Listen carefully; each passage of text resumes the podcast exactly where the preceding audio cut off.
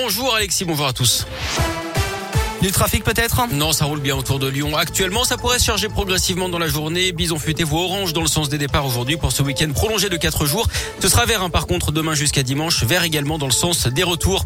À la une, le pass sanitaire des plus de 65 ans sera désactivé au bout de 6 mois et 5 semaines après la deuxième dose de vaccin. Si jamais ils n'ont pas fait leur dose de rappel, c'est ce que précise ce matin le porte-parole du gouvernement Gabriel Attal après les annonces hier soir d'Emmanuel Macron. À partir du 15 décembre, la troisième dose de rappel sera obligatoire pour cette catégorie de la population. La campagne de rappel sera également ouverte aux 50-64 ans dès le début du mois de décembre. Hier, les compteurs de Doctolib ont explosé un près de 150 000 prises de rendez-vous pour cette dose de rappel dans la foulée de l'allocution présidentielle. Le gouvernement qui veut donc resserrer la vis alors que l'épidémie repart, le taux d'incidence a grimpé de 40% en une semaine. Ce matin, le ministre de l'Intérieur, Gérald Darmanin, appelle les autorités à durcir les contrôles du pass sanitaire.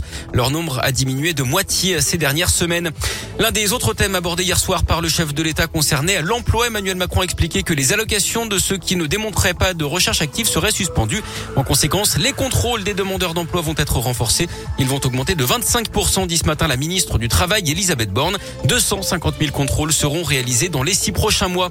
Et puis en bref aussi dans l'actu local, cette évacuation de sans-abri ce matin à Lyon, elle a eu lieu sous l'autopont de la Confluence. Une vingtaine de policiers ont été mobilisés. 15 personnes, dont 5 enfants, qui vont être relogés dans des hôtels ou dans des foyers.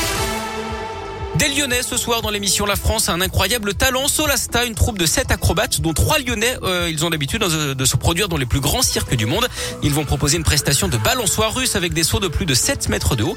Et puis un autre habitant de notre région participe également ce soir. Lui va tenter de battre un record, celui du nombre de mots à la minute, 540.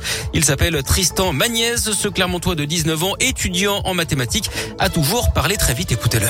Je vais essayer de faire 545 mots en une minute. Ce qui est dur, c'est de trouver des mots qui ont du sens, mais qui à la fois sont assez courts, assez faciles à prononcer, et euh, aussi, surtout, euh, vu que je fais ça avec une instrumentale, il faut que j'arrive à bien euh, réguler mon souffle. Donc ça ferait, par exemple, c'est le pique de la vision de matière, tu dis donner comme un qui ne parle que des petits que des carrés dans la mer et que des baleines dans la tête, pas des peines, on fait la gueule quand les gens ont fait la gueule. Par exemple, ça peut faire quelque chose comme ça. On comprend pas tout, effectivement. Ouais. La plupart du temps, on essaie de mettre un texte, histoire que les personnes puissent lire quand même. Puis le, le jour J, j'essaye quand même d'articuler un maximum. C'est impressionnant, Alexis. On ne s'y risquera pas évidemment. Non. Une interview réalisée sans trucage hein, d'ailleurs.